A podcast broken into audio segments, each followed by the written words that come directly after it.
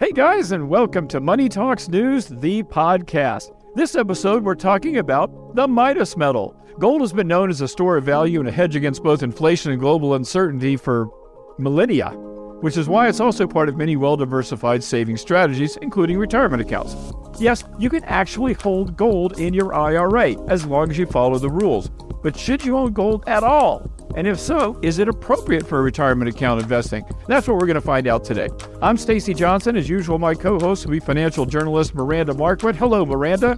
Hello. I am ready to talk about shiny things. Let's do this. And Miranda's coming to us today. For those of you who can't, who can see her, she is in ancient Egypt today. For those of you who are just listening, there's a sphinx behind her today. Anyway, also listening in and sometimes contributing is our producer, Aaron Freeman. Hello, A-Ron. Hey, I want to hold some gold in my hand. Big old Me too. Brick. And guess what?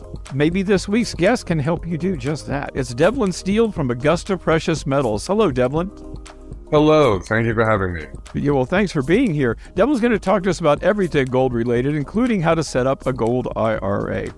Before we start, need to know a couple things. First, we do have an advertising relationship with Augusta Precious Metals. However, I can let that impact our opinions. You know why? Because we're journalists. That's why. Second thing, remember, this is not financial advice. Make sure to do your own research and consult your own experts before acting on anything that you may hear here. Okay, let's dive right in. Devlyn, first, give us a little background into who you are and what Augusta Gold's all about and stuff like that before we get into this. Sure. Augusta Precious Metals is a gold company that's focused on retirement accounts, and we don't just sell metals to the general public. You have to come to us with a retirement account. We help you convert that. And it is a company that's based on education. We hold web conferences to really help people understand about gold and silver, if it's appropriate for them, and how it can benefit them. And my role at Augusta Precious Metals is Director of Education. I am a Harvard analyst with an economics background, and I prepare all the materials for the education department to really help the public learn everything they can about gold and silver. Well, you've already said something that I have to ask you about. Yeah. So if I want to buy a gold bar or gold coins or whatever it is, I can't do that at Augusta. You're only IRAs. Is that the deal?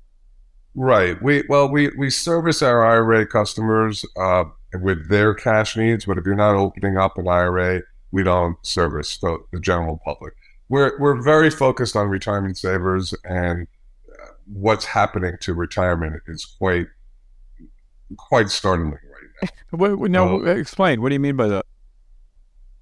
Well, when you work your whole life, you're putting money away, and let's say arbitrarily you worked for $100 an hour, and that you accepted your pay and you made your savings based on the ability of that money to work in the real world at $100 of purchasing power.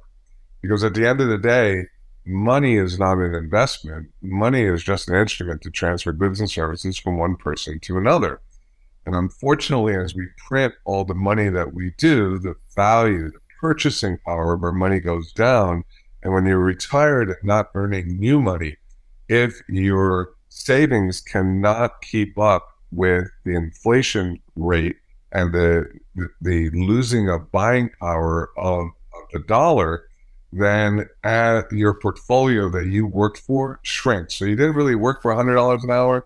You thought you did, but when you retired, you worked for $50 an hour. And so retirement savers have to shrink their lifestyle, and many of them have to go back to work, and many of them have to put off their retirement. So what's happened in the last few years has been quite startling to retirement. Yes, that's for sure. Now, and that is a good transition into the next thing I was going to ask you, which is basically why gold. Apparently, one of the things you're suggesting that gold can do for us is to hedge against inflation. Is that accurate? That is one of the attributes of gold and silver, and it's known to be an inflation hedge. So if you look back over the last, since 2000 to today, gold has appreciated more than 600%. So it's held and actually acquired above the loss of purchasing. What about it as a hedge against political uncertainty or, you know, things that go wrong in the world, which seem to be happening with greater frequency all the time now? Is gold a hedge for that? I mean, traditionally it has been sold that way, right? There are three primary historical drivers of gold and silver. One will be the weakening and strengthening of the dollar. Two will be demand, and three will be global uncertainty and risk. So absolutely all different types of uncertainty, even what's happening in Ukraine, what's happening with China, what's, you know, the more uncertain the times are, either politically, militarily, or any other factor, gold and silver have traditionally gained strength during those times. Now, a lot of people think that, and I know you don't talk about the stock market, I get that, we talked about that before we got on the air, but a lot of people would use, let's just say generically, a lot of people would use gold as a hedge against other types of investments that they may be holding. Is that accurate as well? That's very accurate, but there's a definition for that. And it's called uncorrelated diversification. Oh, okay. So what happens with most people is because they're in the financial institutions, they are diversified, but they're diversified within one asset class.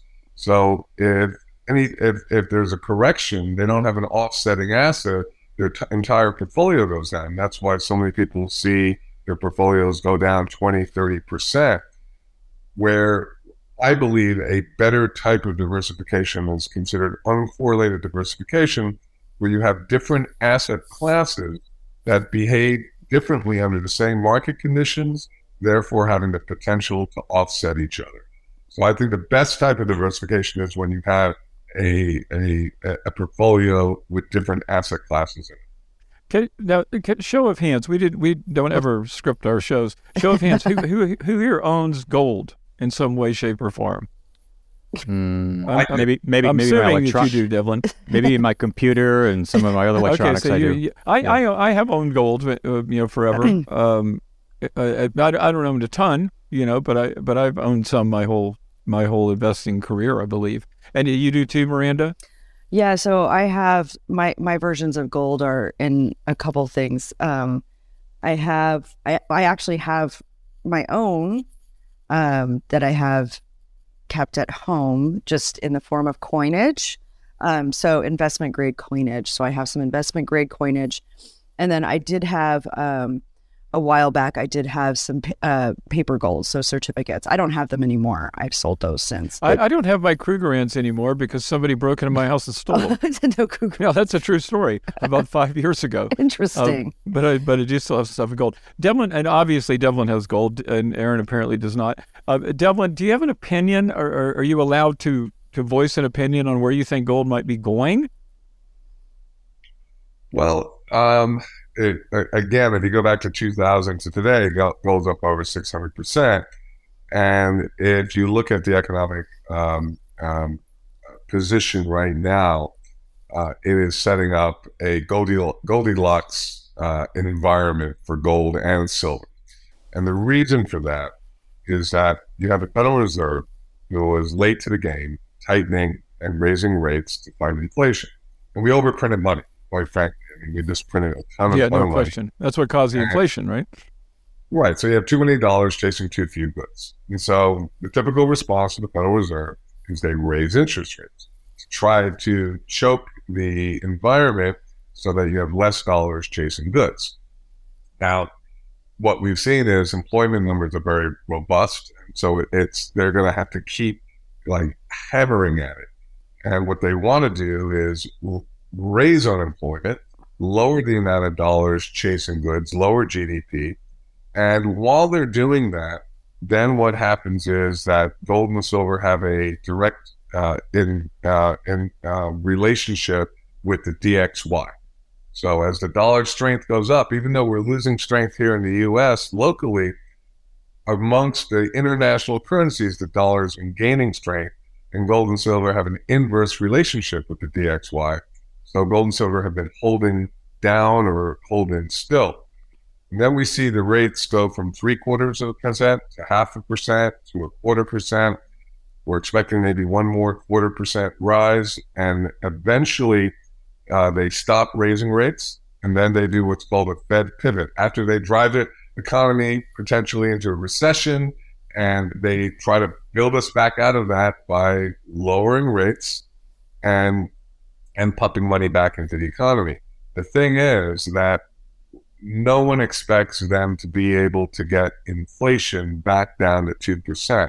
So when they do this Fed pivot, the reason why it's a Goldilocks moment is because you're going to still have relatively high inflation, probably around 4%, with rates coming down at the same time, and that's just going to put the fuel to the fire for gold and silver. So I'm very bullish on it. Soto Bank thinks gold is going to go to 3,000 by the end of this year. I think that's too bullish, personally. A lot of analysts think silver is going to go to 38. Again, I think that's too bullish. I see more of a 25% type acceleration this year. But when that Fed really makes that pivot, I just think gold and silver are going to take off. I think that's interesting, and I don't want to get too far in the weeds here. But one of the things, as you mentioned, that is a mover of gold is the dollar. The DXY. I was just looking it up. The 52-week is about 115. It's at 103.5 right now. What are we at? Real quick. I think we need to make sure we define the DXY for our listeners. As Devlyn said, he mentioned its strength against other currencies, and so we actually need to say, okay, well, the DXY is a measure here; it's an index, right? Yeah. Sorry, I just want to make sure our listeners understand that we're moved into jargon a little bit. Well, thank you for doing that, Miranda, for clarifying that. It's the dollar's performance against a basket of currencies around the world. And it has been stronger than it is now. And as the dollar now today, the last couple of days, the dollar, when interest rates rise, let's a tiny bit of background on the dollar. Okay, when interest rates rise or the economy of a country looks good, people shift their assets to that country. The United States has had, when we started raising rates and our economy was looking better than other economies around the world, people put their money into U.S. assets. How do they do that? They do it with dollars. What does that do? It makes dollars go up against other currencies like the euro and the pound and the yen, etc. So the dollar has been historically strong. I mean, really strong. The euro, which was $1.30 compared to ours just a couple of years ago, was trading at parity not long ago. Now the dollar has started to come down as other countries have raised their rates and we've stopped raising ours as much. Am I saying this right, Devlyn? Is this basically correct? Just as the comparison, we were down in the high 80s just a couple of years ago. Yeah, so, I mean, this is. We haven't seen dollar strength like this in a very long time. And this confuses people because how can the dollar be strong when you go to the supermarket and your dollar is buying so much less? So nationally, locally, the dollar is very weak. Internationally, the dollar is very, very strong, stronger than we've seen almost forever. And as the dollar goes down, that should help gold prices go up, right? The dollar... When we pivot and with everything else going on, the dollar will start to, I can't say, the dollar should start to come right. And as that dollar comes down, then gold and silver really start to take off. And indeed, as the dollar has been dropping the last several months, gold has gone up. I don't know if it's up as we speak, but it has been getting higher. Gold in the last couple of months is up 18%, silver up 25%. So gold and silver have been doing very, very well. They pulled back recently just a little bit because of those employment numbers. And because those employment numbers signify that the Fed will probably do another rate increase. We were expecting them to stop altogether. But, these employment numbers represent most likely another Fed increase. Yeah, more than likely. Okay, let's take. Let me pay some bills here, Devlyn, real quick. Ad, and then we're going to come back on the other side of that, and we're going to talk about how exactly you buy gold in an IRA because I really don't know, and I'm really curious. Actually, I have an 8th grade science question, and Devlyn's a teacher, so we're going to have that too. We're going to do that when we get back. Okay, cool. We'll be right back after this, guys. Okay, we are back. Before we start. Do something for me. If you appreciate what we do here, do something for us and share this show with your friends and family on your favorite social media platforms and subscribe to our podcast. Takes you 2 seconds to do that. Really helps us. So please do that for us. Okay, now let's get back into the discussion. Aaron, you had an 8th grade science question. Please, let's hear it. Well, I got to imagine, I mean, anybody's thinking about wrapping their 401k into a gold IRA, they're going to have this question is why gold? And you guys were describing earlier, everybody's talking about a currency. Currency, is gold still a currency? Because from a science perspective, it's not as rare as platinum or uranium or rhodium or palladium. So why is gold still this go-to thing to back everything up? Good question. Gold has been a currency and the first currency and a remaining currency for over 5,000 years. Man has subscribed a value to it in that way, and it is held value. One of the things about gold and silver is that it has kept its relative purchasing power and through every economy, every currency stock, through every currency, through every political superpower, through religious powers, through every single power, gold has sustained itself. And when you look at wealthy families have stored wealth and transferred wealth generationally in three main assets, which would be real estate, art, and precious metals. And, you know, it's just the way it has always been. And it continues to be that way, and I don't see it ever really stop. By the way, I would honestly not call gold a currency. I'd call gold a store of value. I wouldn't call it a currency. I was going to say, in some places you actually can use, I believe Utah is one of the states that accepts some types of gold as currency as well. If you go to the right stores, they will accept it as currency. Oh, like Utah, do they have that? Do they have the little weight and measurement thing in the store? Like Utah allows it as a state. Like as long as it's, you know, specific types of gold, I believe this is. I'm going to have to double check. We don't have to argue semantics, but it doesn't really matter. But I believe that Utah is one of the states that does allow stores to accept gold as currency. That's pretty cool. Yeah. Well, I don't know about you guys, but I am dying to put some gold in my IRA. Let's do this. I don't know how. If only we had someone here that could tell us how to put gold in an IRA. I mean, because I really don't. Is this physical gold? Describe the process, Devlyn. Tell me what happens when I call up your company and I say I want to put some gold in my IRA. What do you do? What do I do? So what's interesting about it is that all IRA structures follow basically the same rules as far as contributions, distributions, minimum required distributions. When most people start, they start in the 401 that goes through financial assets that are allowed in the 401k. And it's managed for them. They're not out there self-managing their IRA. Now, what most people don't know is that you can transfer your 401ks or IRAs, a portion of them, into what's considered a self-directed IRA. And that self-directed IRA means that you are in control of it. No one is doing the buys and sells for you. You control all the buys and sells. So you're basically liquidating a portion of your money from your other accounts, transferring it over into a brand new IRA that if you're buying from Augusta Precious Metals, we help you set up and do that transfer, but it's with a non-banking custodian. So it's with a third party. And that money, when it's transferred there, there are a lot of alternative assets that people can invest in. They just don't know about it. You can even put money into real estate with your IRAs. You can put money into IRA. You can put it into tax liens. You can put it into all sorts of things. And one of the what's called alternative assets that people can invest in with a self-directed IRA is physical gold and silver. There'll be three entities involved. There'll be the custodian, which is keeping you. They're basically bookkeepers that keep you compliant with the IRS. There's a depository that is insured and it holds the physical gold and silver for you. And then there's the precious metals company.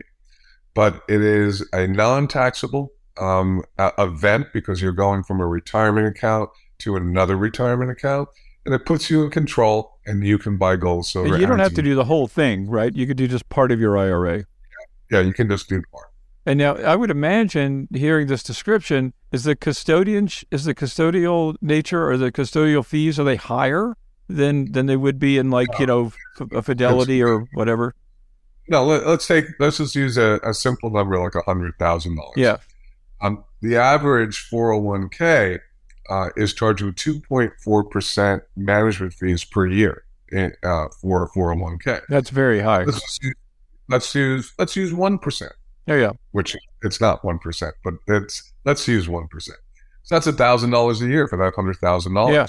The custodian, it's a $50 one-time application fee, and then it's $100 a year, regardless of the amount.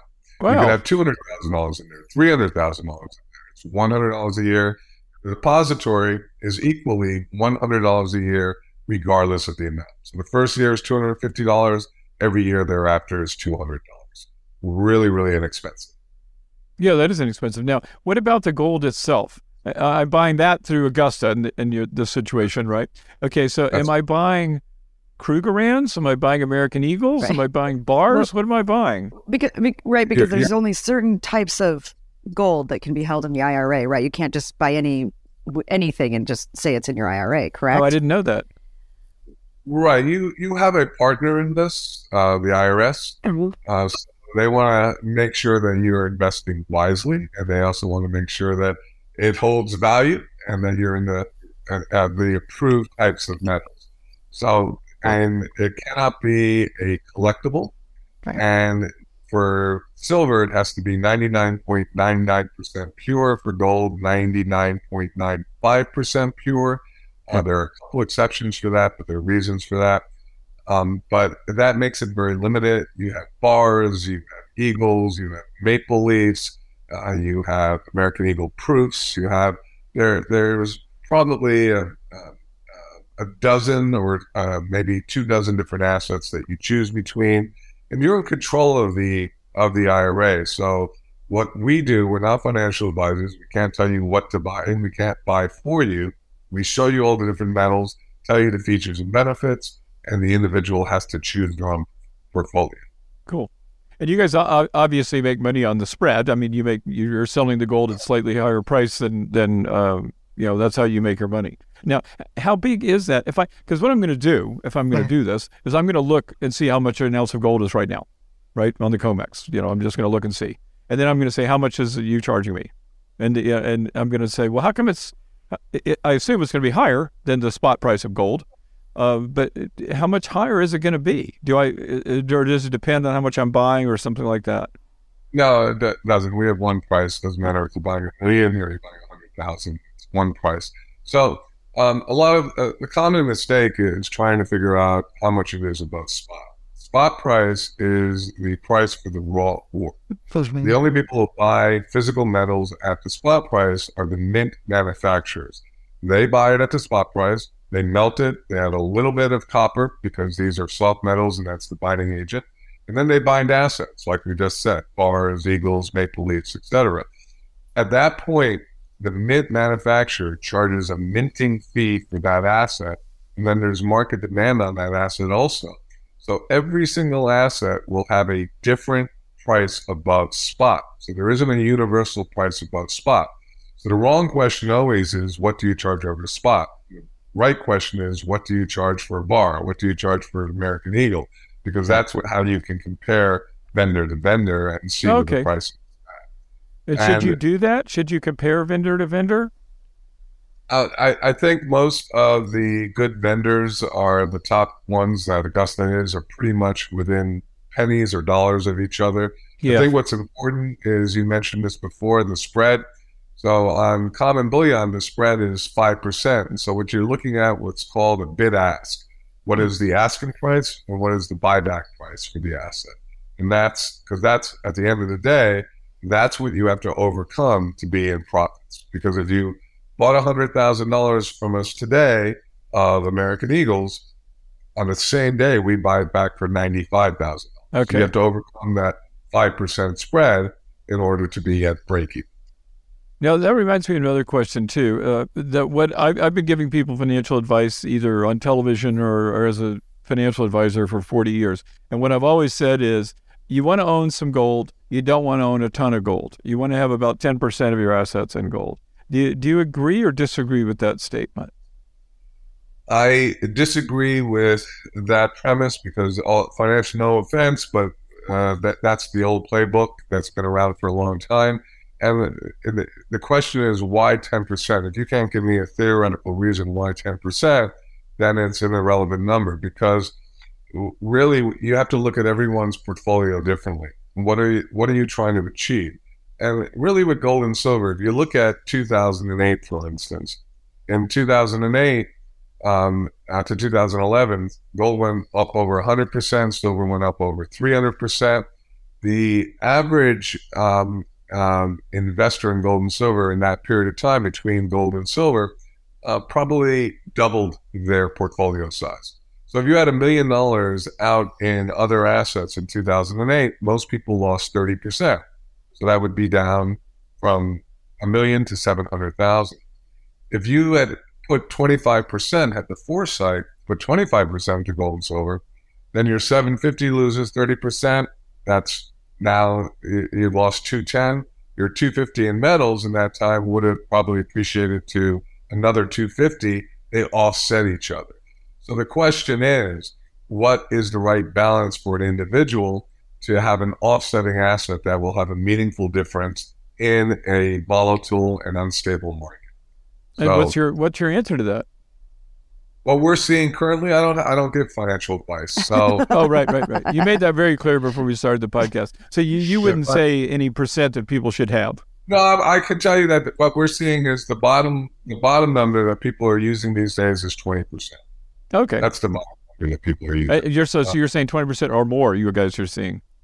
Some people just want to store their value. They don't want to take any risk. They don't know what's going to happen in this world, and they just want to be on the sideline. And if you're in the sideline in cash, that's not good, because your cash is, you can't put your cash under your mattress because you come back to it and it doesn't buy what it used to buy. Actually, though, Devlyn, I've heard people say, this is true about stocks and gold now, particularly because people are saying, hey, I can earn 5% on T-bills. Gold's not paying me a dividend. And stock market could go down, so could gold for that matter, but you know what I'm saying? So, actually, for the first time in 40 years, I have started putting money in T-bills or treasuries of some sort, because there's no way to lose money at 5%. So, some people could make that argument. There's like I said, I think gold and silver should be a portion, not everything. Yeah. I believe gold and silver are going to do much better than 5%. Well, I hope so, because I own some. Now, and we're going to, by the way, anyone listening to this, if they want to hook up with Devlyn or learn more about Augusta, we're going to have links in our show notes to do that, so you'll be able to. And I might do that myself. I mean, I have owned some gold in different forms for my entire investment career, as I said. But this could be interesting. I have a question I wanted to piggyback up on, because I wasn't sure if I'm right about this or if I heard it right. So you said this isn't a managed fund, this gold IRA. So that, right? So that means pretty much if you put your money in like any IRAs, you can buy and sell. So you could, in theory, keep on top of the price of gold and then, sell the top, buy at the bottom, and all that kind of stuff. Devlyn? Yeah, but there are a couple of caveats. One is gold and silver, you should be going to gold and silver with a longer term vision for it. You shouldn't go in with short term liquidity needs. If you go from 2000 to today, gold's up 600%. There are dips along the way. So, and those dips can be quite substantial at certain points. So you should have a longer-term staying power for gold and silver, and you shouldn't go into short-term liquidity.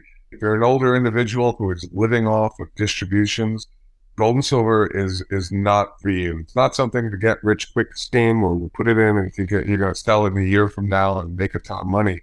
It should be a longer-term stability play for a portfolio, especially for retirement accounts. Another thing is we have a minimum that we require people to have at least $100,000 in retirement accounts, and our minimum is $50,000 as a purchase.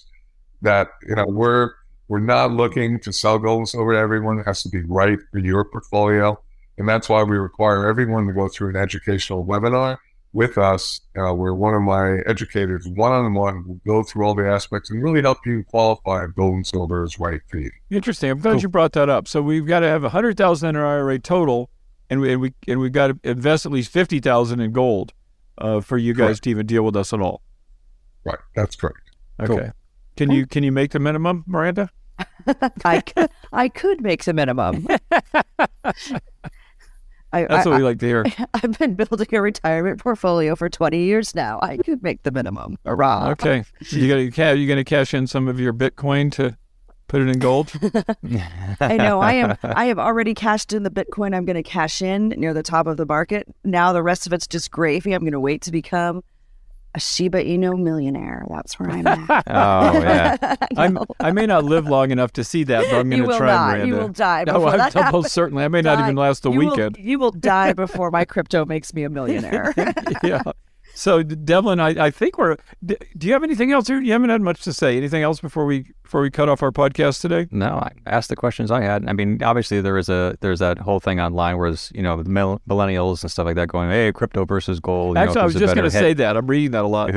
Who's a better hedge against inflation and stuff like that. But dude, I made some good money off crypto, and I would still, if I was going to pick a long-term thing, I would still go gold. And I'd make good money off of crypto. Too. I mean, it's hard. It's hard to know. I've said many times I'm not a believer in crypto. So I've never seen anything. I've never seen the differences of opinion on crypto. I mean, because some people who I really respect are like, this is toilet paper. It is trash. It is never going anywhere. And then some people who I respect will be like, well, this is awesome. You have to buy it. Same thing with gold, actually. Although you don't see people say gold is horrible.